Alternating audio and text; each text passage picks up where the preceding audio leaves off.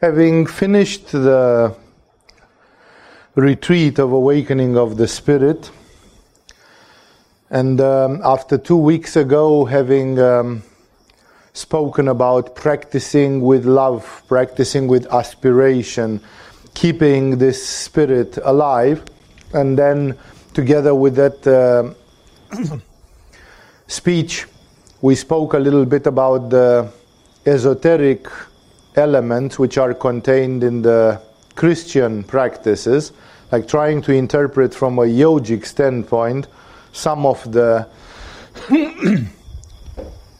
things in the Christian tradition. I thought for today to stay on the line of the same enthusiasm, aspiration, spirit, and to stay together with the heart to a large extent, and thus to move to different traditions. If I gave examples of things which are done in Christianity, I would prefer to share with you some words from the Sufi tradition, from the Indian Bhakti tradition, uh, both to see the universal aspect of this spiritual aspiration, as well as to see the differentiation and the different aspects which exist there. That's why I intend, first of all, to comment. Some of them don't need much comment, and actually, the very clear cut ones, I have. Um, I didn't even mark them, although it would be beautiful, of course, to share with you some fundamental statements.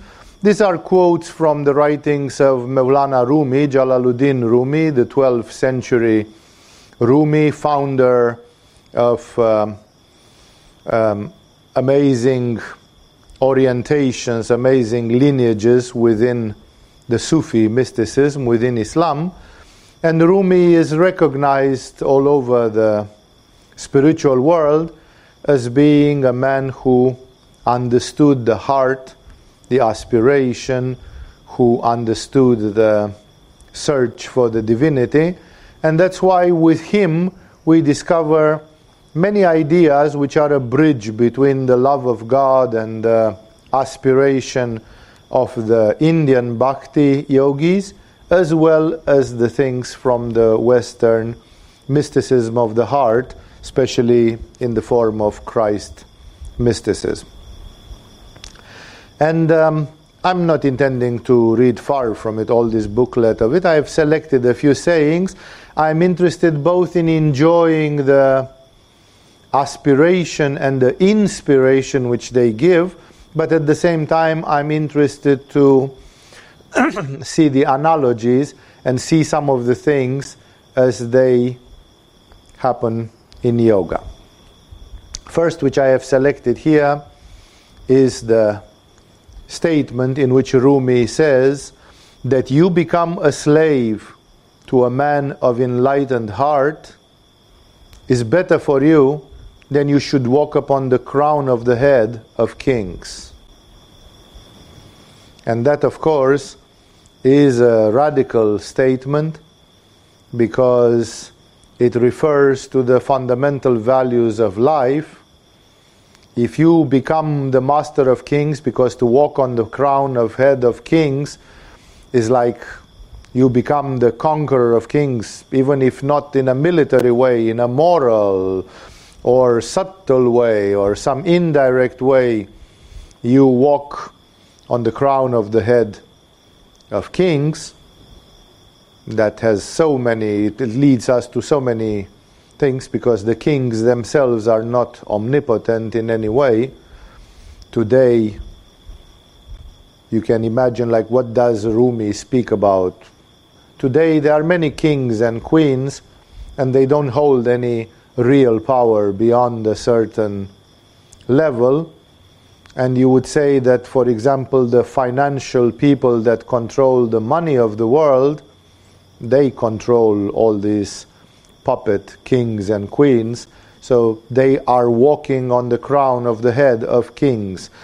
This quest for worldly power. And Rumi says that you become a slave. Nobody wants to become a slave.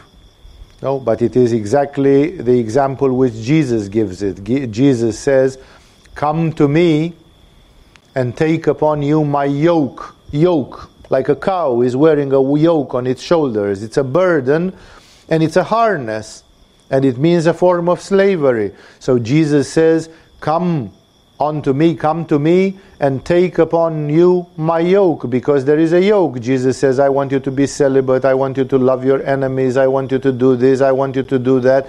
Like he has some very clear requirements, starting with the very, very great ones, which he considers to be the highest of the commandments. And Jesus says, So if you come to me, if you follow my path, you are a slave in a way you cannot say, I am me, I am free, and I do whatever I want, whatever Jesus says. It doesn't work that way. In the moment when you assumed to take upon the message of Jesus, then automatically you have to follow some requirements. And you are not free in the uh, usual meaning of that word, in this absolutistic, uh, libertine, ridiculous, ridiculous understanding of the word. But Jesus says, Come unto me and take my yoke, for my yoke is light. And he says words which show like the world is an even heavier yoke. It just gives you the impression that you are free and you do whatever you want, but you are not free and you don't do everything which you want because you are subjected to Maya, to illusion, because you are subjected to your desires, which blind you completely like a moth around a lamp, hypnotize you completely with this illusion, with this fata morgana of the world, and then you think you are free, but this freedom is not a real freedom. It's actually a slavery to illusion, desires, the five senses. So Jesus says, Take my yoke, because my yoke can seem that it's a yoke because I'm asking some very clear things. No, like if you enter a monastery, if you go in an ashram, if you go into a Zen meditation uh, temple or something, you know, there will be a yoke. And Jesus says, Take my yoke because my yoke is light. He means comparatively. You foolishly think that if you have this superficial svadistanistic freedom, I am me, I am free, then automatically this makes you free, but actually you are a prisoner exactly like a animal in a zoo. You know, we can say I'm free, but he's actually in a cage or in a reservation of some sort, and that's not really the actual freedom. That is why, as Jesus says, take my yoke because my yoke is light compared with what the world is offering, which is delusion and defeat, then uh, Rumi puts it in a similar way. He says that you become a slave to a man of enlightened heart. That's all the culture which the Sufis have about their elders, whom they respect, or of course the confessors and um, elders in the Christian mysticism, or the gurus in the Tibetan and Indian uh, spiritual traditions. All of them point to this because uh, ultimately the goal of your soul, the goal of your existence is to reach that freedom. So if you give yourself to Jesus, you are more free than if you say, I'm me, I'm free, because Jesus is doing everything in his capacity to make you free, to set you free, to make you find yourself, while the world is a Maya, and this Maya, while it has divine connotations under the aspect of Shakti in Tantra, nevertheless it's a Maya. Nature may hide God, but when you see a National Geographic video, there you see a lion killing a deer and tearing it apart. And that nature which you see with the lion killing the antelope is created by God. It's a divine creation. And in that divine creation, there is blood and gore and killing. It's not a perversion of nature that lions kill gazelles. They are built for it. And they are built by the morphogenetic fields that have created this universe. And therefore, they are built by the cosmic mind, they are built by the dharma, by the will and intelligence of the creative forces. And that's why Maya, even when Maya, those of you who studied some Mahavidya tradition, some Tantra tradition, you would say, hey, Maya is uh, Bhuvaneshwari. No, it's a Shakti. It's one of the ten Mahavidyas. There's one of the ten Mahavidyas which is nicknamed Maya because she represents Maya the closest. Yeah, but this doesn't mean that if it's Bhuvaneshwari, she is going to have mercy on you, exactly as if a lion catches you alone in the savannah, it might not have any mercy on you if it's hungry and if it's used to attack human beings. So, therefore, what I'm trying to say here is that both Jesus and Rumi here and many others they warn the spiritual seeker that sometimes the glory, the fame, the worldly power that some people say, I'm walking upon the crown of the heads of kings. Rumi says, and so what? You'd better be the slave of a man of enlightened heart. If you give yourself to Ramakrishna, you're better off than if you walk on the crown of the head of kings. It's only the Maya which makes your ego feel more puffed up and better in the second of these instances. No, because uh, in that way you are actually missing your goal, you are forgetting your goal. In another wonderful quote, Rumi preserving the path of the heart, most of what I read here is God seen from the standpoint of the heart. Rumi says, Grief is better than the empire of the world, so that you may call unto God in secret. There is a medieval European philosopher who said, Those who suffer remember. It is a perversion of the human nature generated by the functions of the mind and ego that when people are happy, they don't think about divine things. On the contrary, when they suffer, then they realize how empty life is and how many things are not true, and then they start referring to divinity. Of course, the tantric tradition says that's just a perversion of the human mind. You could think about God while you make love, and you are in a pre orgasmic condition, and there you could call upon God and pray and it would become amazing. It would become an amazing path. But people very seldom do that. As I've said so many times, when you look at recorded images of people having sex, most people think it's the empire of the devil. Most people in porn movies, in sex images, they have grimaces on their face like they are worshipping the devil almost nobody is in a state of prayer. No, it's like when a man takes a woman and says, Yeah, take it. Like, why do I have to do this? You know, why is it uh, ugly in any way? You know, when I could give myself to you like it's a gift from God, like it's something amazing. No, why do I need to drag it through the mud and through all that? It is a perversion of the human nature because of the ego that when we are in a good place, we want to enjoy that goodness all alone. It's all for me. I'm greedy and insatiable of the joys of life. And then it's me. Then I become egoistic and I think nobody is like me and I'm puffed up and who can, and then I'm confident that I can conquer the whole world and that, you know, I'm flow, I'm walking on the clouds of the sky and then suddenly I'm hit with something. Either it's a disease, a pain, a tragedy, some loss, and then suddenly I start to remember God. I got a pain, I fall on my knee, and I hurt myself, and I'm saying, Oh God, oh God, oh God. You know? It's like, unfortunately, human beings react more spiritually in grief than in satisfaction because in satisfaction they focus more on the ego, exception made of some tantric practitioners and others who found a way to live the spiritual life with joy, with pleasure, without, however, forgetting what the aspiration of the heart is.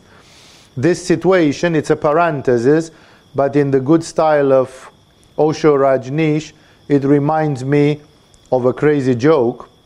And um, I usually don't say many jokes in my satsangs, but this one uh, is very much on the point of what Rumi says here, because this joke uh, shows the situation of a priest and of a taxi driver who reached to the pearly gates. They reached to St. Peter's judgment gate, and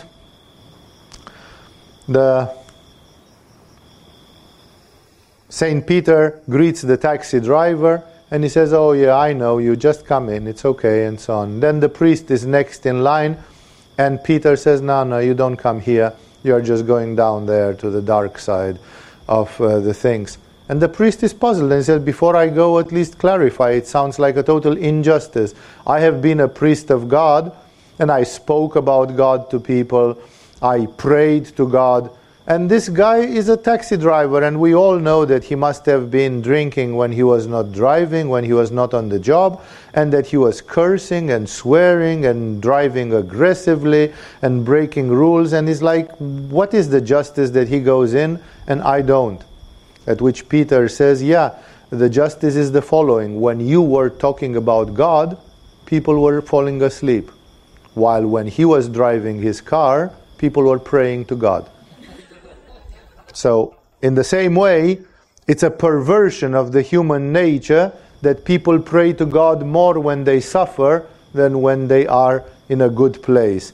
And that's why uh, Rumi seizes on this and he says, Grief is better than the empire of the world. If you have the rulership of the world, like most rulers did, you feel so strong and so fulfilled that your ego is dominant and then you forget about your quest, your quest which is to reach to the essence.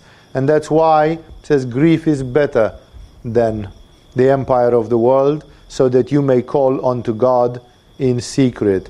There is a modern days Christian saint, I think last century, if I remember correctly, in Mount Athos, called Silouan. Today he is Saint Silouan. And Saint Silouan of Athos he had a dictum which very few people could understand. One of his mantras, one of his advices, which he repeated constantly, he said, Keep your mind in hell. No? By this he meant if you see the real frightening and painful things of life, then you will be very motivated, scared to death even, you'll be very motivated to turn to the divinity keep your mind to hell so that even your mind is not presenting too much attractivity. Even your mind will be like, oh God, terrible, awful, and then my only refuge is the infinite, the eternal, the absolute, the spirit. and he insists on the same theme. There is another saying, probably contingent to this one, where he explains the call of the griefless is from a frozen heart. When one has no grief, when one is having this levity, a sort of a superficial joyfulness, the call of the griefless is from a frozen heart. The call of the grieving one is from rapture. It is incredible indeed that for many people who pray in a humble way, out of a lack, like, I miss God, I lack God. God, when will you show yourself to me? When will I discover the divine nature? When will I receive the grace of the Buddha? Whatever form it takes, it comes from a lack, from like there is something which I want more than food and drink. There is something which I want more than sleep. And sometimes it seems like I want it more than my life. Then there is a sort of uh, intrinsical grief, not to mention that sometimes that grief is caused by humbleness and other characteristics of the heart. The famous prayer of the heart, it's the most famous prayer in the whole Christianity, and definitely it's the most famous prayer in the Eastern forms of Christianity, in the Orthodox Christianity, from Greece, Bulgaria, Romania, Russia, and a few other lands uh, which are contained into this. The prayer of the heart has a lot of grief in it, produced by humbleness, because it says, Lord Jesus Christ, Son of God. And now comes the sad part, like the first part is exalting God. Lord Jesus Christ, Son of God, have mercy on me. Like, why should you have mercy on me if I'm walking on the tops of the heads of kings of the world, you know? Then I don't need anybody to have mercy on me because I think I'm cool. I think I'm the greatest in the world, you know? So if I ask, have mercy on me, it means I'm in a hole. And not only that, it says, have mercy on me, a sinner. Like ultimately, I confess that I'm a sinner. Compared to perfection, which doesn't exist in the physical world, every person, starting with a so called saint and finishing with the last sinner in the scale of the society, every person is still a sinner. That is not a negative self suggestion, like even a great yogi like Yogananda was assisting a Christian service somewhere, and the priest invited them and he says, All ye sinners come forth. And he said, But I'm not a sinner. According to Saint Gregory Palamas, even Yogananda can call himself a sinner in front of God. Like, hey, Yogananda, look at your big belly. You are stuffing your face with cakes, right? So you are a sinner, although you say you are a big yogi. No? Nobody is perfect when taken millimetrically. When taken millimetrically, everybody is flawed somewhere, somehow. Everybody can say, I'm a sinner. No? Jesus, for three years and a half, he acted perfectly. He was like Mr. 100,000 volts. He had no day, no night, no break, no flaw, no failure, no weakness, no waxing and waning, and nothing. He was like full on. Maybe Jesus, because he is an avatar of God, can be considered the perfect manifestation in the physical world. But everybody else, no, that's why the prayer of the heart itself is a prayer which comes from humbleness. It's Lord, have mercy on me, and moreover, a sinner, on me, a sinner. I declare myself a sinner because that keeps me in a state of humbleness, of humility. No? And then this prayer is uh, so it contains a grief, no, because I need mercy. I'm in need of mercy. Can I just flex my muscle and get eternal life? I'm not that powerful. I'm bending my knee and I'm asking, please have mercy on me, you know, give me grace. Only by grace I can transcend from being a finite creature to reaching eternity. And that's why even in the prayer of the heart, also because it reaches anahata so much, and the path of Rumi is so much aware of anahata, that he says the call of the griefless is from a frozen heart, while the call of the grieving one is from rapture. There is rapture, and at the same time, there is meekness. In when the prayer of the heart is worthy of its name and it actually becomes the prayer of the heart, then it is accompanied by a torrent of tears. The people who reach in the true state of the prayer of the heart, they, they shed tears of devotion. This is considered it's con- in, in Christianity when people pray and they are not hysterical, they don't cre- scream or get hysterical, but they are in this state of rapture, peace, and at the same time they shed tears, which are very calm tears. It's like, you know, it's not the kind of Japanese tears where you go like, look in Japanese movies, especially older ones, and see how Japanese people are depicted of crying. Or it's crocodile tears, hysterical European type of crying, and so on. No, the, the mystical cry which appears in the prayer. No? when the prayer of the heart reaches its true status, it is rapture, it's bliss, because you don't cry being sad. You cry because it's too much. It's too much love. It's too much gratitude. It's overflowing, and all you can do is that it, the tears are flowing, and it's a mixture of bliss and at the same time this humbleness which Yogananda himself hits in some of his. He says, there is a prayer of Yogananda, there is an expression where he says, God, give me the smallest place in your heart. Give me the most humble place in your heart. Like, I don't need to be the king of Shambhala. I don't need to be with the angels and archangels. Give me a, a corner. I'm a miserable little creature. I just deserve a corner. Even a corner of your presence will be an undeserved gift. It will overwhelm me. You know, from the heart, this is how it goes. I don't want anything. I just want the tiniest thing. Uh, even that one is like too good for me. Saint Peter of Damascus says real humility means that a human being feels that he is in debt to the whole world. You owe to everybody. You are like, you know, you, you, you feel like bowing down in front of every person, you know. I am smaller than you. I'm a sinner compared to you. You are great. You have aspiration. You have heart. You know, I'm, you know, I feel so humble in front of everybody. This is the mark of the real greatness in Anahata. And the prayer of the heart, when it reaches the heart, it produces this. And it is as Rumi says, the call of the griefless is from a frozen heart. The previous stage to the prayer of the heart is called in the Christian theory of prayer, is called the prayer of the mind.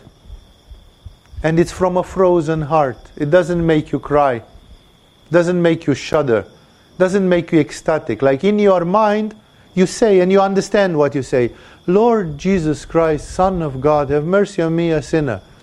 And you say it and you understand, and you even theologically agree yes, Nobody is perfect. I am, metaphorically speaking, a sinner somewhere, somehow. There are flaws, inevitable in every human being. So I'm praying to God, Jesus, you who are God, you who are perfect, give me your grace, give me your mercy. Lord Jesus Christ, Son of God, have mercy on me, a sinner. That's from the mind. I don't shed tears. I'm not in ecstasy. It didn't reach my core. I understand it. And Rumi says, that prayer of a person who has no grief is coming from a frozen heart. Like your mind can say it, but the feeling, the feeling of it is not there. Says Rumi another statement. This world is like a mountain, and our action is the shout. The echo of the shouts comes back to us. This is a beautiful expression of the law of karma, the law of action and reaction, expressed in an environment like the Sufi mysticism, where the law, the word karma does not exist, and the law of karma, which is a Hindu Buddhistic heritage, does not exist as such. But as you can see, the idea exists. Exactly as Jesus says, He who sows a rain or a, a rain, he reaps a storm. You know, like there will be action and reaction, and the reaction goes against. It's like the boomerang effect. Here, so the law of karma is understood, although it is not called the law of karma, because the word karma is a Sanskrit word, and as such it exists known as such in the Vedic, Hindu, and then Buddhist environment where Buddha Uh, kept it, he considered it's a very good concept and it illustrates our relationship with reality. So here, Rumi simply says the world is like a mountain, and what we do is like when somebody shouts. Whenever you do something, you emit karma, you emit something. Your action produces an effect, and that effect will come back. The world under one form or another, he doesn't bother to, to explain how. He just simply tells you the final effect is that the world is like a mountain which bounces back an echo. You shout, and the echo of the shout comes back to us. This is a beautiful illustration of the universality of some principles of spirituality that even Rumi, who does not convert to Buddhism, he does say, by the way, I discovered the great idea in the Buddhist thinkers, so why don't we Muslims uh, take that? No, he rephrases it. There is a way of bringing it up in his environment, in his culture. And that was an illustration, a beautiful creativity. Uh, it was perhaps Ramakrishna who was the ultimate champion in bringing religions and spiritualities together. And um, here we see that with Rumi, it's the same. He says in another one, What is this world? To be forgetful of God. That's his definition of the world. Of course, Rumi can be pardoned for not being a tantric guru because his metaphysics is not like Abhinavagupta. Abhinavagupta would not say, What is this world? In a poem of Abhinavagupta, it says, Oh Shiva, what is this world? It's actually the poem is not of Abhinavagupta. I forgot if it's Utpaladeva or Laleshvari, it doesn't matter. It's one of the great mystics of Kashmiri Shaivism. And they say, Oh Shiva, what, what is this world? What are all these beings and things? And he says, They are your eyes. Like Shiva is present into everything, in every creature, in every being. That's a monistic view of the world, which pertains to the highest lineages of tantric teachings and to gurus like Abhinavagupta. The Sufi mysticism of Rumi is a mysticism which contains God and the devil, salvation and perdition. He is still in a partisan world, and as I explained so many times, don't think that dualistic is wrong and monistic is right, or the other way around. In Christianity and Sufism, monism is a blasphemy. To say I am Shiva is like you are dead.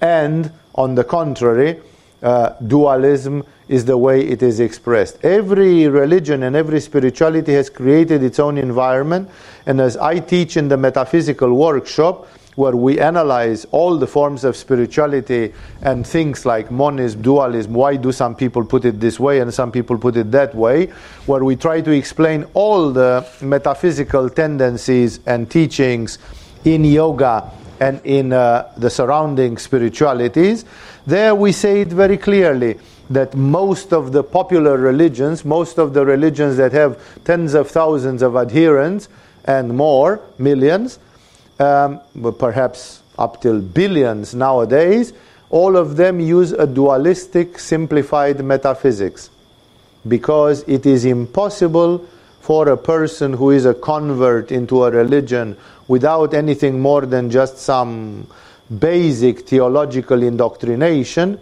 it is impossible for such a person to understand monism. If a man like Albert Einstein is turning into religion, and he did a lot, then a man of the genius and intelligence of Albert Einstein, who has access to several religious teachings simultaneously, might conceive a concept like that of monism. But otherwise, the average person is far, far, far from that, and that's why Jesus and the Rumi and so many others, Ramakrishna and so many others, they cannot teach monism.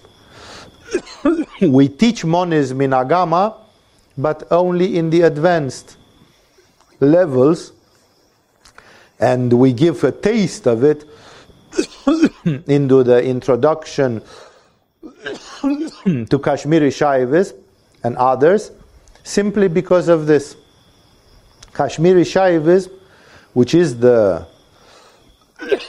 the heart, the essence of the teachings in uh, our tantric tradition here in Agama, nevertheless, that is a privileged teaching which is possible after years and years of meditation, Kundalini rising, aspiration, sublimation, and generally spiritual work. And thus, be aware of the fact that a man like Rumi, following in the good steps of all the traditions, he stays on dualism. What is this world, says Utpaladeva? It's your eyes, like he sees Shiva even in this world. Lucky, because then it means he did not forget about God. But Rumi, looking at the society around him and the world he lives, he says, What is this world?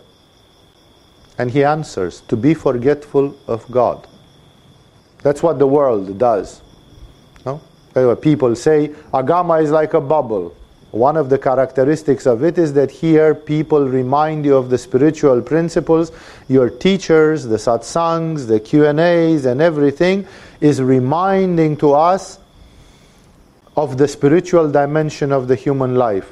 That that has to be in the core.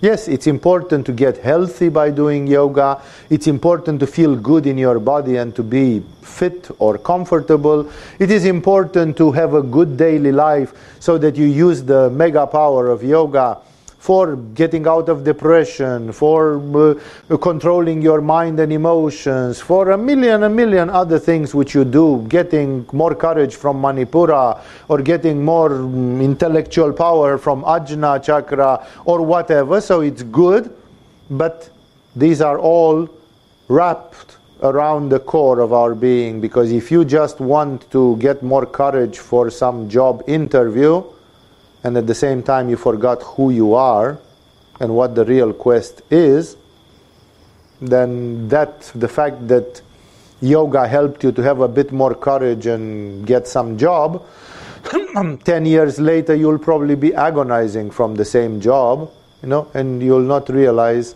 that things are built on a foundation which is unhealthy. So, says Rumi, what is this world? To be forgetful of God. Almost, he says, if you'd be remembering God, this world would like disappear. It would become transparent. You would see through it. Uh, maybe he says, then this world does become God because there is a streak of monism in most of the Sufi teachings in Islam, which makes it so heretical for the rest of the Islamic world. No? So there is something there. He means something, but as long as things are as they are, what is this world?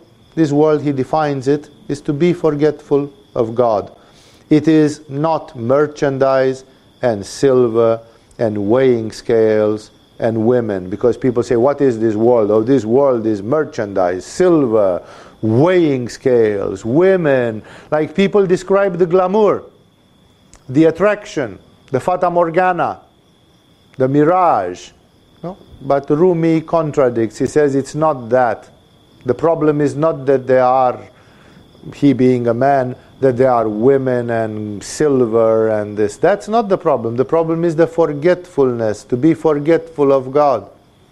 Ramakrishna was even moving through the red light district in Calcutta, and when he saw prostitutes decorated for their job, he fell at their feet and touched their feet and worshipped them as if they were goddesses. For him, they were not uh, decent women and indecent women, not worthy of. Everybody was a goddess. He could see. So, although he was in the red light district, he was not going to buy sex. He was there worshipping, trying to see the divine.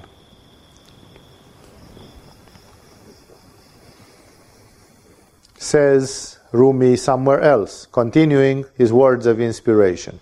Oh, blessed is he that deems his early days an opportunity to be seized and pays his debt. So many sub statements in this. He says, Blessed is he who pays his debt. Like ultimately reaching God, waking up, is a debt.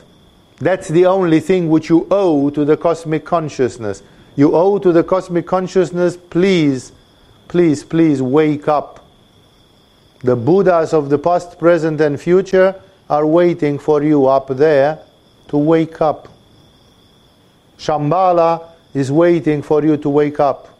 The angels and the seraphim are waiting for you to wake up. And the divine consciousness has launched you into manifestation so that you can remember and wake up. So, what do you owe to the Creator? What do you owe to the universe? Just one thing wake up, come back, awaken.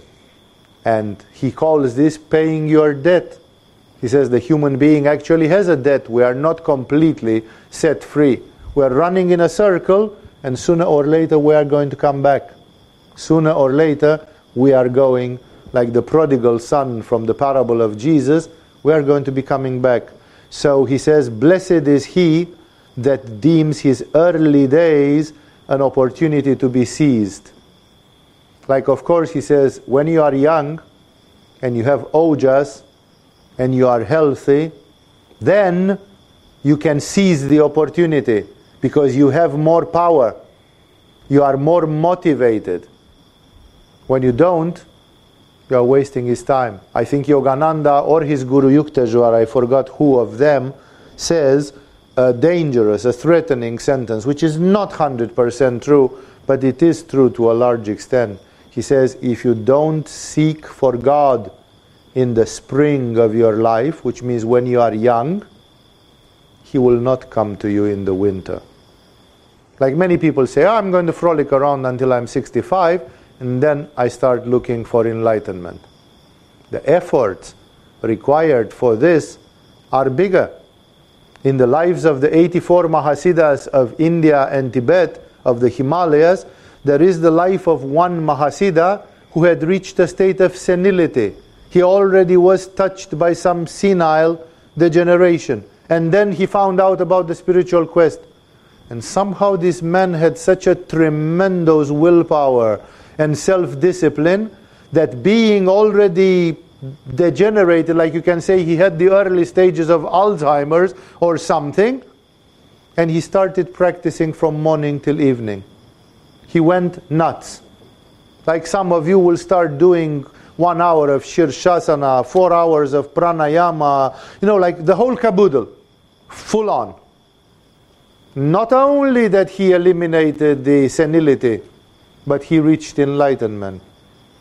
So, the statement of Yogananda is not absolutely true. It's only relatively true. He says if you don't seek for God in the spring of your life, He will not come to you in the winter which means all the masters advise try to do some spiritual work since you are young because that's when you plant the seeds you have to plant the seeds in the spring so by the autumn they give already fruits everybody is advising you start early adi shankaracharya started practicing spirituality at the age of 12 or 13 and he reached samadhi when he was 16 at the age of 16. He's one of the earliest enlightened beings in the history of Indian spirituality. No?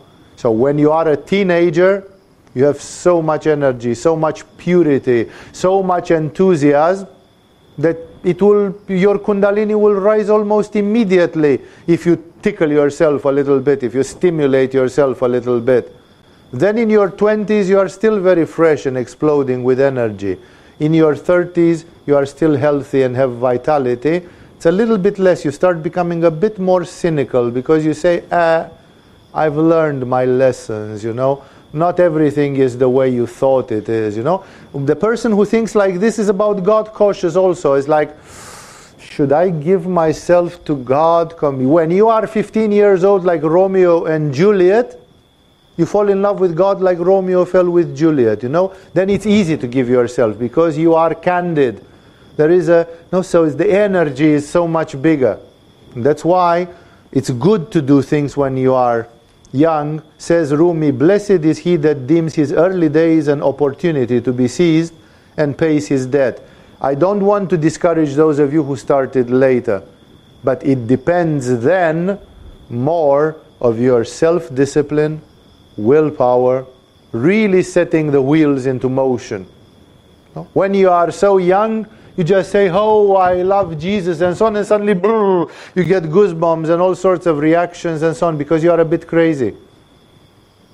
When you are 60 years old, you have to do one hour of pranayama and you have to do one hour of trataka, and then you are in the state where you can say, "Oh, now I start feeling that something." There's more work. There is more warming up to do, simply because the conditions of the mind and ojas, general energy levels, are a bit lower.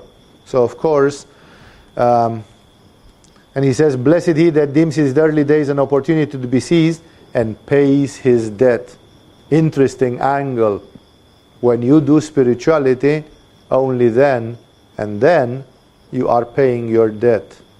That's the moral debt of the human being to actually stop being an animal and becoming conscious, becoming a human being. Beautiful statement, just giving faith, where he says, When you have acted loyally in keeping your covenant with God, God will graciously keep his covenant with you. Actually, some mystics are much more generous than Rumi on this one, and they say when you make one step towards the absolute, the absolute makes a hundred steps towards you. You can never, it's not a democracy. God is not trying to match you. The only thing which matters is that you show a sign of goodwill. When you go into higher states of consciousness, especially on Ajna Chakra, you notice that this universe has a highly symbolic nature. A lot of things that we do are highly symbolic because we can't actually do some things. We just do something which is a symbol of what is to be done, and that symbol communicates to the cosmic intelligence, to the cosmic mind, what was intended. The world is based on archetypes, symbols, and other such elements which are the big things which are moving in the collective subconscious mind and in the mind of God, in the cosmic mind. And that is why um, this statement is to be surpassed. It, it sounds like you do something, God will match it. Actually, the divine consciousness does much, much more because grace is an immeasurable force. We cannot match grace in any way. Grace overmatches us uh, a gazillion fold. You know, there is not even a way of measuring how much more is contained in grace. So that's why it's very important that we give a symbol, we give a sign of what we want. I remember one of my gurus in my early years speaking to a person who said that they could not do spiritual practice. And of course, the guru knew that this was a demonic blockage and that, you know, the people find excuses all the time. And then he was trying to demonstrate to that person how much is in the mind and it's not that oh i'm busy i have a job i have no time i have to put bread and butter on my table i have three children i have you know you always find excuses for this and this guru gave him he said look i want to give you a simple thing like you say you cannot i'm not going to contradict you i'm just going to ask you to do something symbolic just to tell to your subconscious mind and implicitly to the cosmic intelligence just to tell them, I am weak, I am incapable, but look, I try, I try, I do something. I cannot do as much as Milarepa, but look, I do something. So he simply said, I give you this discipline. You take a needle, a sewing needle, a normal needle, and a piece of thread, a sewing thread. And you simply take it and put it through the eye of the needle. Put that thread through the eye of the needle and prepare it like you are wanting to manually sew something with it. And then he said, after you put it in and prepared, take it out and start all over. And you do this 30 times. This is yoga for the incapable. Like you are telling me you can't do trataka, you can't do laya yoga, you can't use mantras, you can't do this. Put a thread through a needle because at least you are giving to your subconscious mind the signal that's what I can do. I am such a weakling that I can only put a thread through a needle 30 times over. Now, that's the tapas given by my guru. Guess what? He couldn't do it more than 10 days. He couldn't. After 10 days, he gave up. Then he could see it's not about the fact that you don't have time or you cannot. You say, Oh my God, I already ate because I came from a job and I was stressed out and I came hungry like a wolf. And before I was thinking to do some Dhanurasana or some Uddiyana Bandha, I binged on some food and now I'm on a full stomach. Yeah, even on a full stomach, you can put a thread through a needle 30 times. That's your yoga. A thread through a needle. He didn't do it. He didn't do it because it was not about the job and the stressful life. It's about demons in your head. It's about things which keep you from doing that. No, that's that's the problem of it really. So that's why, no, it's this covenant with God involves only us giving a signal. Krishna is telling to Arjuna, Oh Arjuna, give me a gift. Suddenly he comes one day and he says, Give me a gift. And Arjuna says, Why should I give you a gift? And uh, Krishna says it doesn't have to be an expensive gift or something. He doesn't use the word symbol, but he means it's like a symbol. He says, Give me some, give me a tulsi leaf. This is the holy basil from India. He says, Take a tulsi leaf and give it to me. No? And Arjuna still is in, he catches him in a very profane mood, and uh, he's not in meditation or something. And Arjuna said, But why? You are my friend. You know, it's like, why do you ask me to give you a gift? And Krishna says, Because your mind is not open right now to receive anything from me, and I've got a lot to give to you. And if you don't give me something, even symbolically, a leaf from a tree, you will not be able to receive my gift. Because you are like shielding yourself in an armor. Because your mind says, I don't deserve to give, I don't deserve to receive because I didn't give. So give me a leave. And then your subconscious mind will say, Yeah, now I can have something in exchange. That's why you have to give something to God, even if it's symbolic. Give a leave to God, and then God can give you grace. But remember, God cannot give you grace when you don't act, because then it will be a tyranny, it will be imposition. God will say, I know better than you do, now take some grace. Yes, thank you, grace is good anyway, but it was not asked for. And then what's the use of the whole of the whole circus? Then why does the whole circus exist? If willy nilly, whatever you do, either you do this or that, God is going to give you grace. It's an imposition. It's a, it's a concentration camp. It's not freedom. No? That's why it is imperatively necessary. This is one of the necessities of this existence, of this world, of this universe, that things cannot be given to you without your request. Spiritual things. Karma is given to you anyway because the karma is something which you have created. You broke the leg of somebody, now you can expect in one year, in five years, or in 500 years, your own leg will be broken. Maybe not by the same person, but by Mother Nature, by the mountain. The, you, the world is like a mountain and it bounces back at you. No? So the karma is already on its way. You have caused it and now it's on its trajectory. The boomerang is returning back to you sooner or later.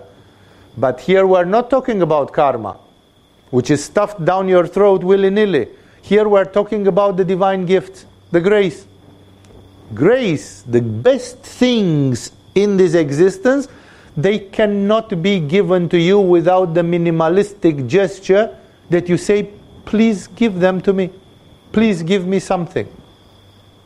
Then, when you have done this simple gesture, you have actually opened the door.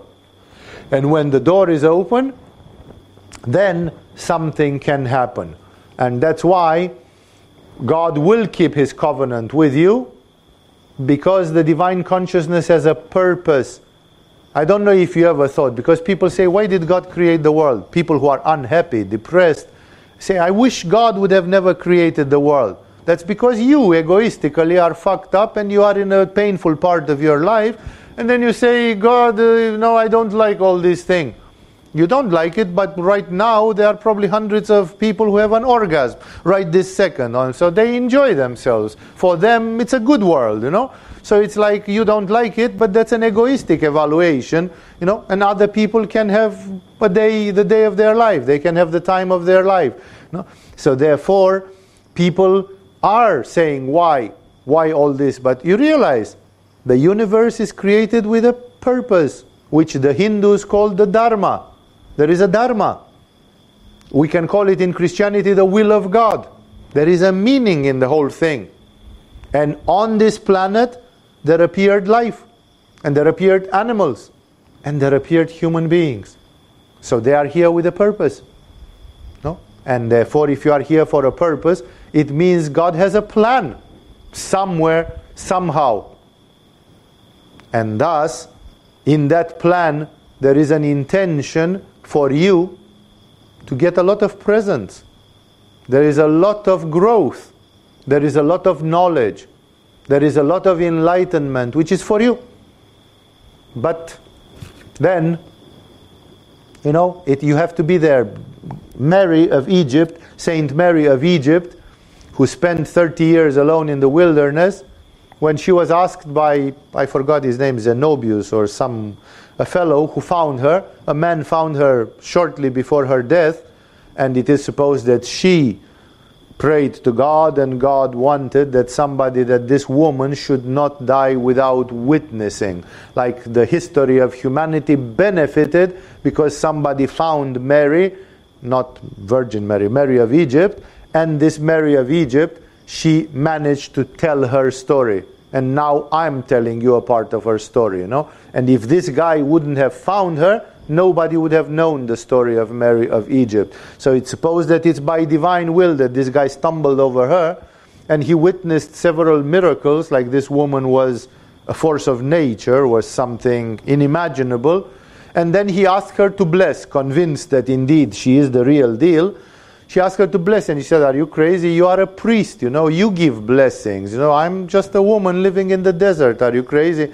No and he said no no no no no. Don't bullshit me. Like you know how you holy people are modest and humble and so on. He said give me a blessing because you are the one who floats in the midair and does things you know. You are the chosen one you know. I can see on you you know. Like don't give me this crap you know. Give me a blessing. And then she stood up she raised her arms to heaven and she said, Blessed be God who loves the human beings and wishes for their salvation. This is, she started the blessing by first blessing God. And then she could give a blessing in the name of God. So she started by praising God. But her conclusion after 30 years in the desert, naked, she had no more clothes scorched by the sunshine in the desert of Palestine, her conclusion was Blessed be God who loves the human being. Like God is not neutral to you, God loves you, which so many mystics have said. So God is proactive towards you. Because why? Because you are created with a purpose, you are part of the plan. You are, if you want a cynical view, you are the puppets of God. Of course, He loves His puppets because He created them to enjoy the game. So, God who loves the human beings and two, wishes for their salvation. Like God, if you ask God, what's, what's my debt to you? What do you want from me? The, the indirect answer of God, which comes through Mary of Egypt, is I want you to be enlightened. I want you to become a Buddha. I want you to wake up. That's the only thing I want from you. Blessed be God who loves the human beings and wishes for their salvation. God is not neutral. There's a 51% leaning on one side, and that wish is God wishes for your salvation. That is why this is important in, in, in understanding, in seeing this, you know, that is God has a covenant with you. He wants to give it to you. But it cannot be given to you when you are reckless and indifferent, because then it becomes a rape. God rapes you. It cannot be. It has to come as a result of a quest. And it cannot be a quest like, oh, you know what, Swami was really humoristically inspiring me tonight. As I go to 7 Eleven while I buy myself a chocolate, I'm also saying, God, and by the way, if you really love me and wish for it, now it's the time, you know, give it to me.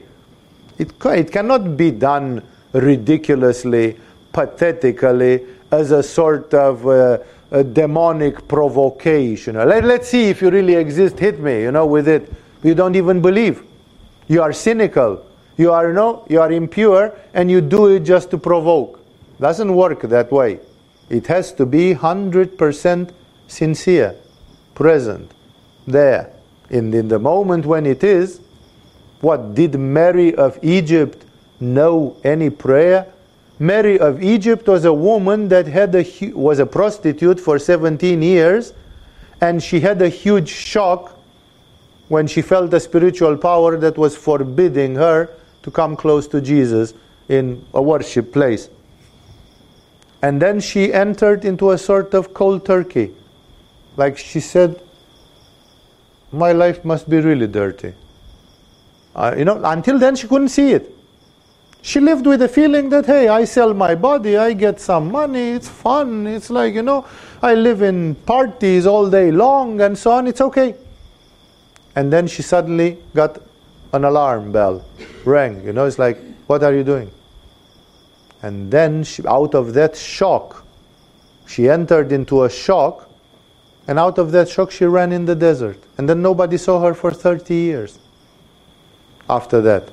No? Like the, when this guy found her, she must have been, I don't know, 67 years old. She spent 37 years doing the oldest job in the world, and another 30 years doing prayer and repentance and asceticism. No, what, what was she eating in the desert? Can you imagine? Her diet in the desert, you know, like living in the desert. Almost nothing, some leaves, some cactus thorns, you know, whatever she could find in the desert. No? And, no? and then, when she was asked to give her final blessing, she said, Blessed be God who loves. He said, God loved me that kicked me in the ass and made me wake up and realize that I'm wasting my life. Actually, the divine consciousness always has, you know, gives you a signal if possible. And if you react to it, you re- if you don't react in this life, it's not a big deal. You'll react in the next life. If you are willing to wait, Shakti is willing to wait as well. Shakti has all eternity. You, as a limited human being, you think, oh, I've got 30 more years to go, I've been this, you know, you are impatient. So it's more urgent for you than for Kali, for the mother of the universe. The mother of the universe says, oh, I gave you a little hint. Apparently, you want to keep sleeping. Sure. No? It's like the Ramakrishna parable where the child tells to the mother, Mother, wake me up when I'm hungry so that you can feed me. The mother laughs. He said, My dear, when you'll be hungry, hunger itself will wake you up. No, like I don't need to wake you up when you are hungry. I don't even know when you are hungry. But you know. No? So God can give you as many signals as you want. If you are not hungry, you'll not react. And then the divine consciousness can say, okay, I can wait. I can wait infinitely. I can wait a million years if necessary. Can you? If you want to wait, wait. You know, the divine consciousness is, but you have a covenant.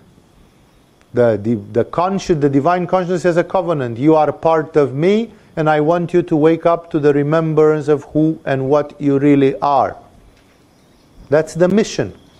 You are on a mission, and that mission will be done sooner or later. Another of his parables is he says, How long will thou behold the revolution of the water wheel? He means these mills with water Put forth thy head and behold the rapid water that turns it. It's again an injunction to get out of the illusion. He says, How long will you look at the wheel but not see what moves the wheel? How long will you look at the world but not see the spirit that enlivens the world? There is no world without the spirit. And everybody is looking at the world. But who is putting their head out to see the actual thing that moves the world. So this statement of Rumi is again a call on the fact to give up illusion and superficiality and to see the real cause of things. The real cause of things is spirit. And that's why people who can imagine existence without spirit, they are completely blinded by illusion.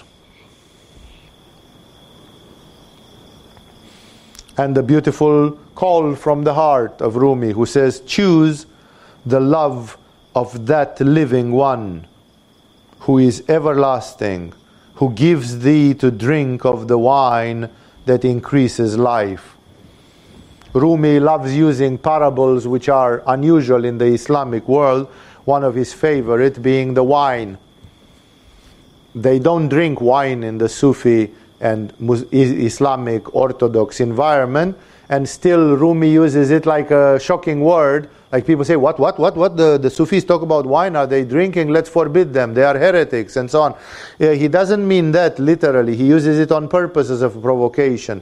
But it's the wine of the mystics. Paramahamsa Yogananda made a commentary on some of the Sufi poems of Rumi, Hafiz, um, Omar Khayyam and others, and he has called it, it's a little booklet by Yogananda Paramahamsa called The Wine of the Mystics, where he says, Don't think that the wine of the mystics is literally wine or some other intoxicant or substance. There are people, I encountered people who absurdly believe that the spirituality without some intoxicants or substances is not even possible. It's a joke. It's a joke. Most of the spirituality of the world has not used any shamanic chemical substances or anything, you know, and people are producing those in their own brain. The human being is independent and complete. Our enlightenment doesn't depend on some grass or on some plant which exists out there. No, because then it's like, what enlightenment is that? Would you just find the right herb and then you are enlightened? That's completely absurd. Thus, uh, they call it the wine, the wine of the mystics. And it's also because this state of searching, seeking, puts the human being into a sort of a dizziness. Like if you study the lives of people that have been great mystics, it's like somebody who is in love. If any one of you has experienced being big time in love, like really, really being in love, you saw that it gives you a state of mind and an energy and something which you can't even explain. I know people, I have experienced it myself, you know, being in love and like not sleeping a week in a row, you know, like can't even sleep. The love is keeping you alive and it's pumping you up. That's the wine of the mystics. When you love God, when you have Ishvara Pranidhana, when you have aspiration, like Ramakrishna. Ramakrishna was so pumped up, he was an unusually pumped up mystic. Ramakrishna slept between two to four hours per night. Most people would be neurotic. Most people would be burned out. Most people would be wasted if they would sleep two, three, four hours per night. Ramakrishna, it's true, he died at the age of 50, so he did burn out a little bit fast. But he went on like this for 30 years and more of his life. He was almost not sleeping, that man, no, because of the wine, because of this wine of love, of aspiration, of this. Not in everybody it has exactly the same effect uh, in terms of the sleeping patterns, but other things then. Other things. Some people want to be vegan or something. I think it is Rumi somewhere here who uses an analogy which was interesting. I never said man's original food is the light of God, animal food is improper for him. I don't know if he speaks about breatharianism, that you should not eat food, you should live with the light of God, or if animal food, that this translation in this brochure is very poor, if animal food actually means non vegan. And then Rumi is a proponent of veganism. He says, eat vegan, you know, don't eat animal food or something. No, it's not clear from this translation, but you see that he addresses many of those issues. So he says, choose the love of that living one who is everlasting. Choose the love of God. It's like Ruskin said if you don't give God the first place in your life, you don't give Him any place. I met people who came to yoga, they were doing something, then being in tantric yoga, they found themselves a relationship which was both satisfying in a sexual way, because tantric sex has the habit of being unusually satisfying. And on the other hand, they had a spiritual relationship in which things were pure, like he and she, they were detached, they worshipped God together. So it was like a real special relationship. In the tantric environment, you find men and women who build high quality, exquisite relationships. No? And then when the relationship somehow broke, because very often they do, when the relationship broke, then suddenly one of them gave up the spiritual quest. For them, God was their partner. As long as they had a partner, they were okay with seeking for God. But as soon as the partner got stricken by a lightning and disappeared, then so God was not having the first place. No? Their family, their lover, their man, their woman, their child, their this, their that, those actually held the first place. And that's why Rumi is clear here. He says, in a mystical world, again, some of you from the environment of yoga might prefer the less mystical approaches. Here with Rumi, we are full on into a mystical approach. And but he, Rumi, clearly speaking from the heart, he says, choose the love of that living one who is everlasting. Not the love of Tom, Dick, and Harry. The love of Tom, Dick, and Harry are surrogates they exist, your man or your woman can love you because they get that love from God. So when you get loved, you are getting loved by proxy. No, it's, it's still the divine consciousness that loves you through Tom, Dick, and Harry. So don't be short sighted and think that love is coming from some person in your life or something, or your cat or your dog or somebody is very loyal and loves you. Love is actually the love of the everlasting one. That, that the only the love of the living one, as he calls him here, only that one is everlasting. All the others, you have a wife in this life. Where is your wife or husband from your previous life? Maybe they are not even reborn in the same century with you. Maybe somebody in this room is your husband or wife from a previous life. So what why is was that so important? 500 years ago, why was that mattering so much when today you don't even remember? What's the stability of that? What's the meaningfulness of that? That you do it and then you forget it, and you do it and you lose it, and you do it and you forget it again.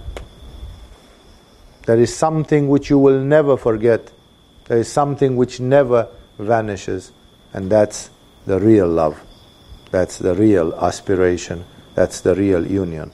So Rumi, being conscious of this, of course, he tells you, he says, choose the love of the living one who is everlasting, who gives you to drink of the wine that increases life. It's a very important statement.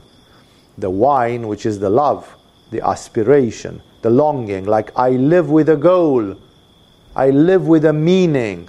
I'm not aimless in this universe that this love, this aspiration increases life. Most of these dualistic religions, they say life is God and death is the devil. The divine consciousness creates life. Therefore, the divine consciousness loves life, favors life. All the religions are preaching that one should increase life that one should protect life, that life is sacred. Why? Because I didn't make it. It's the divine consciousness that made it. It's part of the Dharma.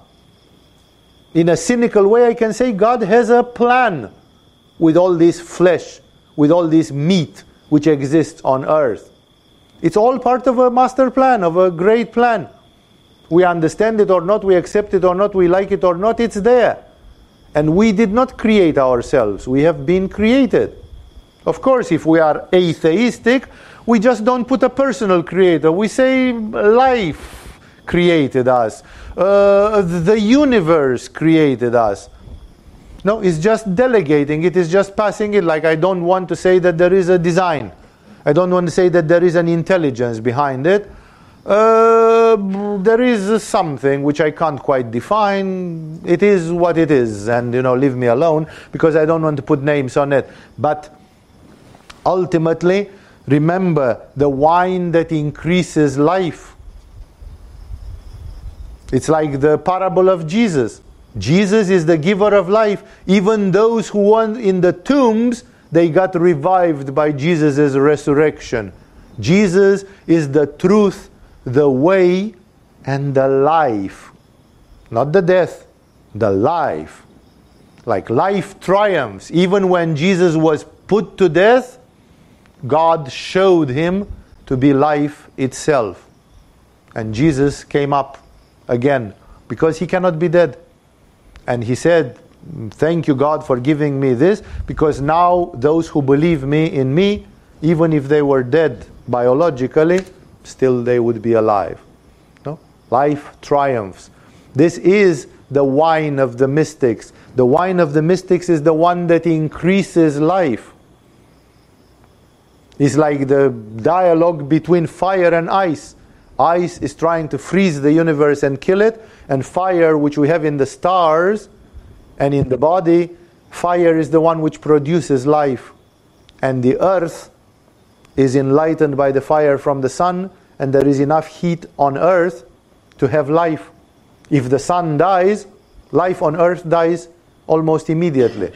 No? So, life, fire, and ice, that always there is a, a, a dialogue, there is a dispute between life, which is spirit, which is non entropy, and ice, which is entropy and death. And spirit, Purusha, Shiva, is exactly the spirit, which exactly like the sperm cell. The egg of a woman is a cell relatively as big as this, and the sperm is a little tiny thing just on the verge of it. And yet it is the sperm which makes the egg blossom and turn into a human being. It's the same here. You don't see Shiva. Shiva is immaterial, transcendental. Everything around here is Shakti. Shakti, Shakti, Shakti, Shakti, Shakti, Prakriti, nature. And yet we need a little bit of spirit. That little bit of spirit changes the data of the problem totally. So, Shiva is like a thief that sneaks at night and gets Shakti pregnant, and then Shakti is alive. That egg becomes a living being because spirit has sneaked itself into it. Spirit is not a big thing. In the world of Prakriti, Purusha is a visitor. It's a visitor. Even geneticians say that the natural chromosomes of the human being are the X chromosome the Y chromosome, which makes males, is a rogue chromosome. Geneticians don't know how the heck it appeared. Like we should all be girls. Theoretically, by the laws of nature, we should all be women. Because the whole world is a big woman, Shakti. So in this woman, what do men do? What do men do? They are intruders, but they can do the work of the spirit. So, in this way, understand some metaphors that the wine of God is the one which truly increases life.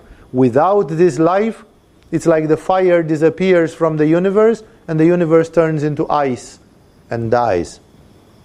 Spirit keeps matter alive. That's the very, very important function of spirit. We say it in all the polarity workshops in Agama. Shiva has only one function. One function, the function of giving spirit. Everything else in this universe, 99.99999% of what's happening, it's Shakti, Shakti, Shakti, Shakti. Intelligence is Shakti. Power is Shakti. Long life is Shakti. Health is Shakti. Courage is Shakti. Everything is Shakti. Any gift or any phenomenon is Shakti. So where is Shiva? Why is Shiva necessary then at all? Because without that little thing which triggers things, there's nothing. There's only death. So the wine, the connection with God, feeds us with the wine, and this wine increases life. It's very important to understand this inflow, this transcendental thing. And I think I'm coming close to the end of the quotes which I selected for us this night. Another one here. when there is water in it, in the canal, only then it is really a canal. The real man is he that has the spirit within him. The same statement. A human being, matter, without spirit is a zombie, is dead. There cannot be only Shakti. There is no Shakti without Shiva, there is no Shiva without Shakti, says the Tantric tradition. Shakti without Shiva would be like everything is just the same, only that there is no spirit. Everything is dead. Everything is doesn't have that particular thing. And thus, he says it very clearly oh, a canal is really a canal only when there is water in it, then it has a use. An empty ditch is nothing. You don't use it for anything. A canal, if you want a canal to be a canal, it has to have water. In the same way, he says a human being must have spirit. Then he or she is a real human being. That's our difference from animals. Animals are animals just by being animals. Human beings have consciousness. And the consciousness is what changes everything because the consciousness says, Should I live like an animal or should I stop living like an animal? Should I eat this? Should I not eat this? Should I do this? Should I, should I, how should I use my body and my time on this earth? That's where the revolution starts. Cows cannot say, I go to Mother Teresa and give food to hungry children. Cows are cows are cows. They can do only what cows do. Human beings can do a million things including becoming Buddhas. A human being can say, I'm going to sit under this tree until I reach enlightenment. Period. No? Animals don't do that. That's a liberty, it's a freedom which is given to the human being. And thus, here Rumi again insists on the value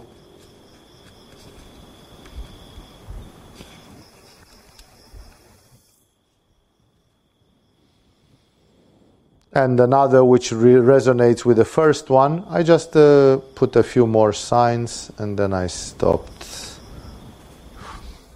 O thou slave of this world, thou whose spirit is imprisoned, how long will you call yourself Lord of the world?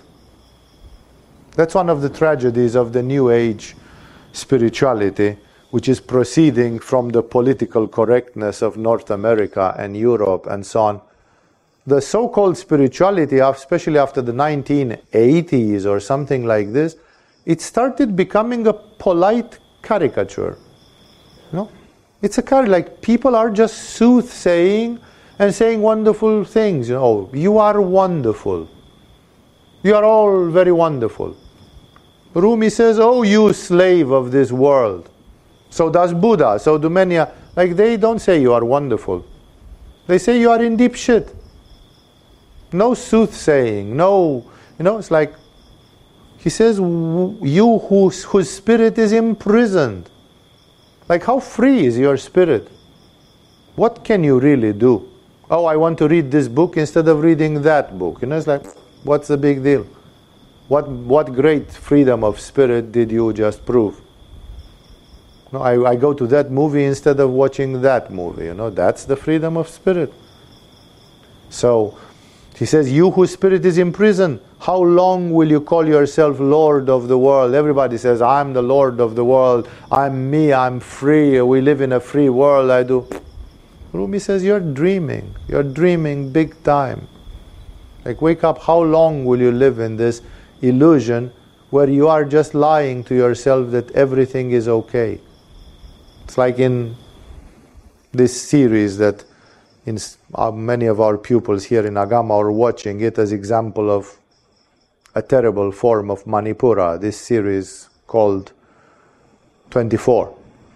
Well, Jack Bauer, the agent in 24, he keeps telling in every episode of that series, everything is going to be okay.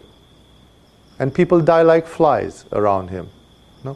To whomever he says, don't worry, everything is going to be okay. Psst, a bullet goes through their head or something. You know, it's like, are you crazy? You know, you keep lying to yourself, saying uh, everything is going, everything is okay, everything is going to be okay. No, it's not.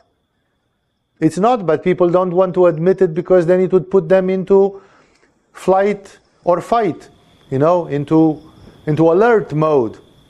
And then it's more comfortable to be dead, frozen, not to be on alert mode because the alert mode consumes a lot of energy, it consumes a lot of resources. Then you have to be alive, you have to be motivated. Then we just say everything is going to be all right. But apparently not. Apparently not. No. Buddha says that this planet is a prison. It's like a prison. And people have put beautiful posters on the walls of their cell and they say, My prison is very comfortable. I feel good in this world. But it's a prison. It's still a prison. You are not here by freedom, by free choice. You are here because of karma and because of the obligativity of the process of reincarnation. Process of reincarnation is not optional, it's compulsory. Therefore, nobody is here. Maybe Ramakrishna was here because he came to visit us. Maybe Jesus was here because he came to visit us. But 99.9% of the people are not here because they visit. They are, they are here because they are like the inmates in a prison. The inmates can call themselves visitors, but still they can't get out whenever they want. And thus, Rumi is splashing with cold water. And he says, You, slave of this world, whose spirit is imprisoned, no, you can't imagine where the spirit and how the spirit can roam. No, how long will you call yourself Lord of this world?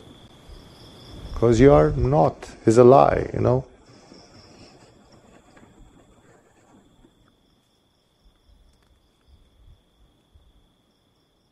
Then he uses the metaphor of the wine in a totally different way. Now he means actual wine. He says, Know that every sensual desire is like wine and bang, the bang from India, the marijuana, and other stupefying drinks. Wine, desire is like wine and bang. It is a veil over the intelligence, like because when you are full of desire and this your intelligence is diminished, you prefer not to see some things and not. You know?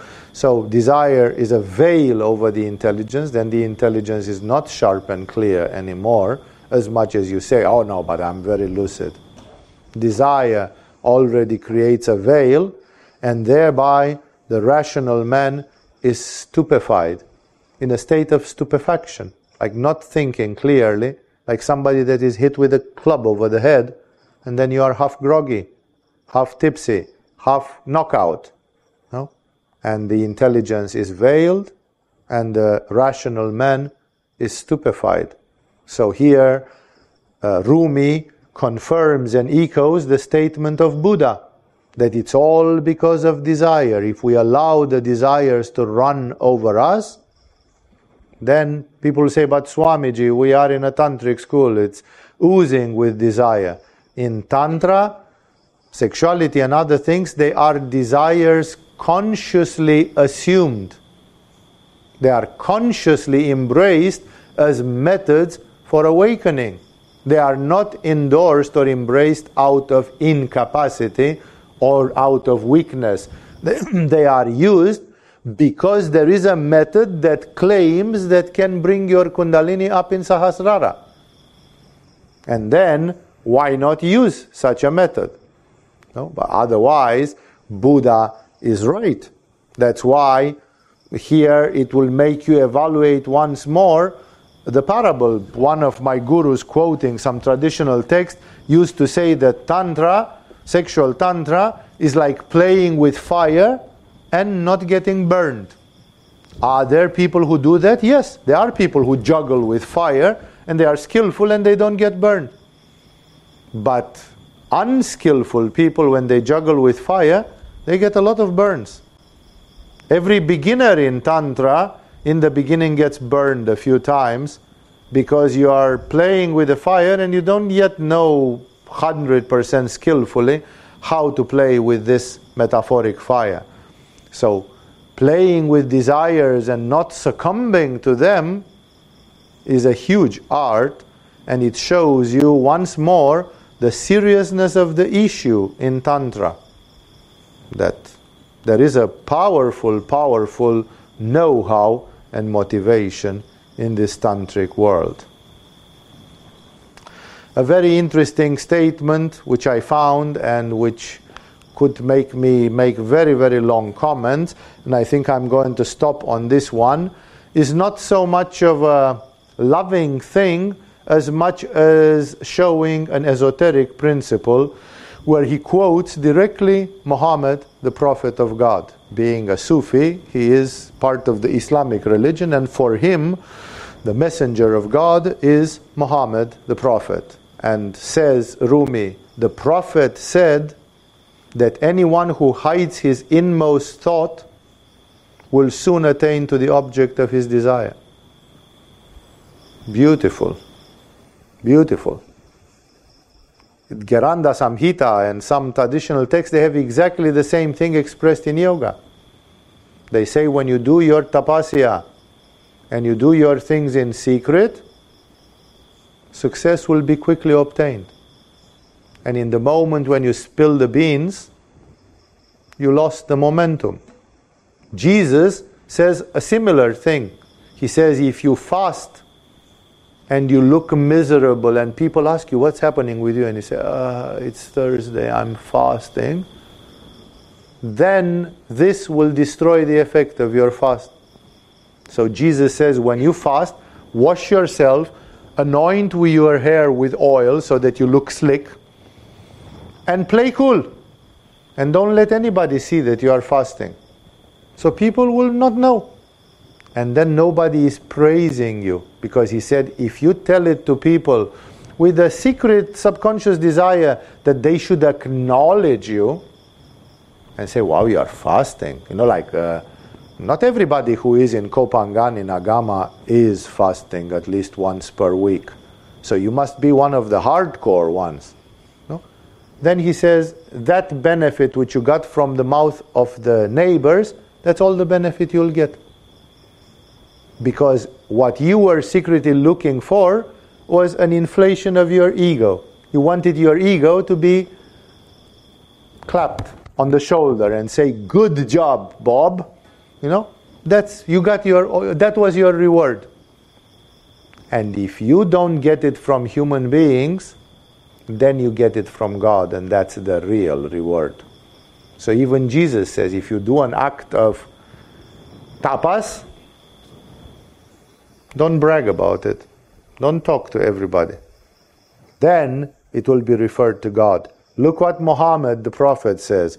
Anyone who hides his inmost thought, like intention, you have an intention but you don't declare it, you just know about it and act on it, will soon attain to the object of his desire.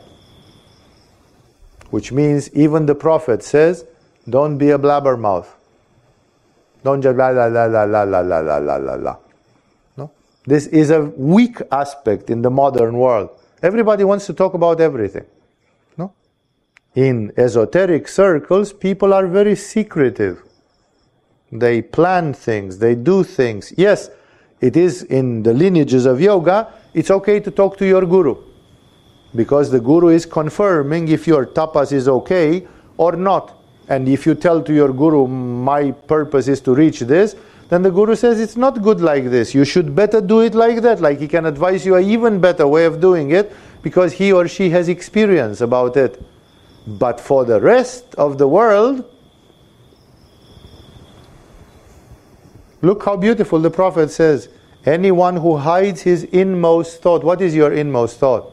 This and that. No, whatever your inmost thought can be, I want to become a saint and I want to reach the kingdom of heaven. You don't put it on your t shirt.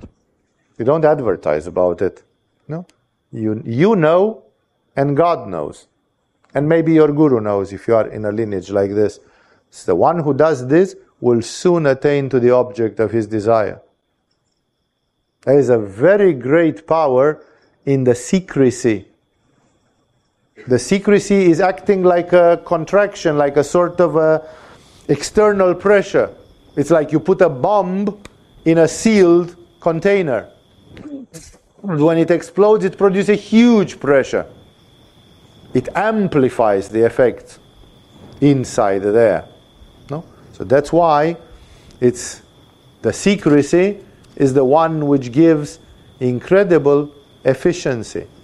Many tantric rituals, practices, especially the universe of Tantra and Kundalini Yoga in India and in Tibet, it has been very, very secretive.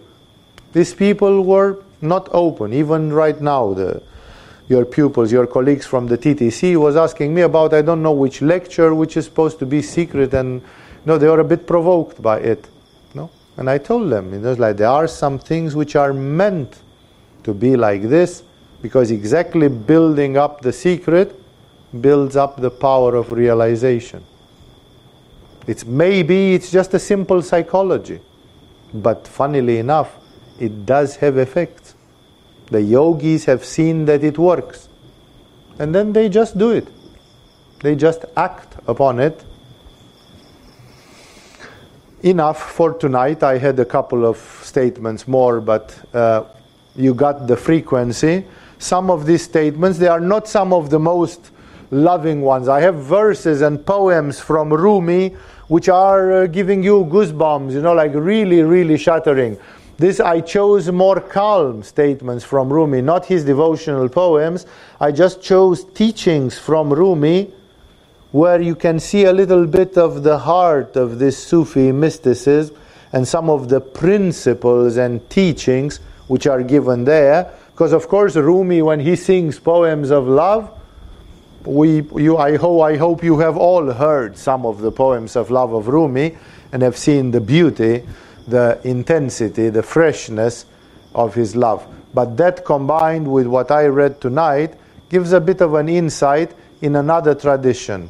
Two weeks ago, I spoke about some Christian esoteric things. Now I shared with you a part of the universe of Rumi. If everything goes as planned, I intend to do something from the Hindu bhakti and mysticism next time, um, and then either return to the study of the Upanishads, which I have left open, or uh, to our survey of the words of Jesus from the Gospels. That will probably keep me busy in all this calm season in this autumn. I will let you know as we go through each session where this is going. With this, we have finished for tonight. Thank you all for joining. And again, as I always say, if what I say in a satsang, because the satsangs have no questions and answers, if what I say in a satsang is provoking you in one way or another in terms of curiosity, aspiration, more knowledge, then please write it down. And next week when we have Q&A, you can ask me in the Q&A. Those are the places where you can address me questions. With this, we have finished for tonight.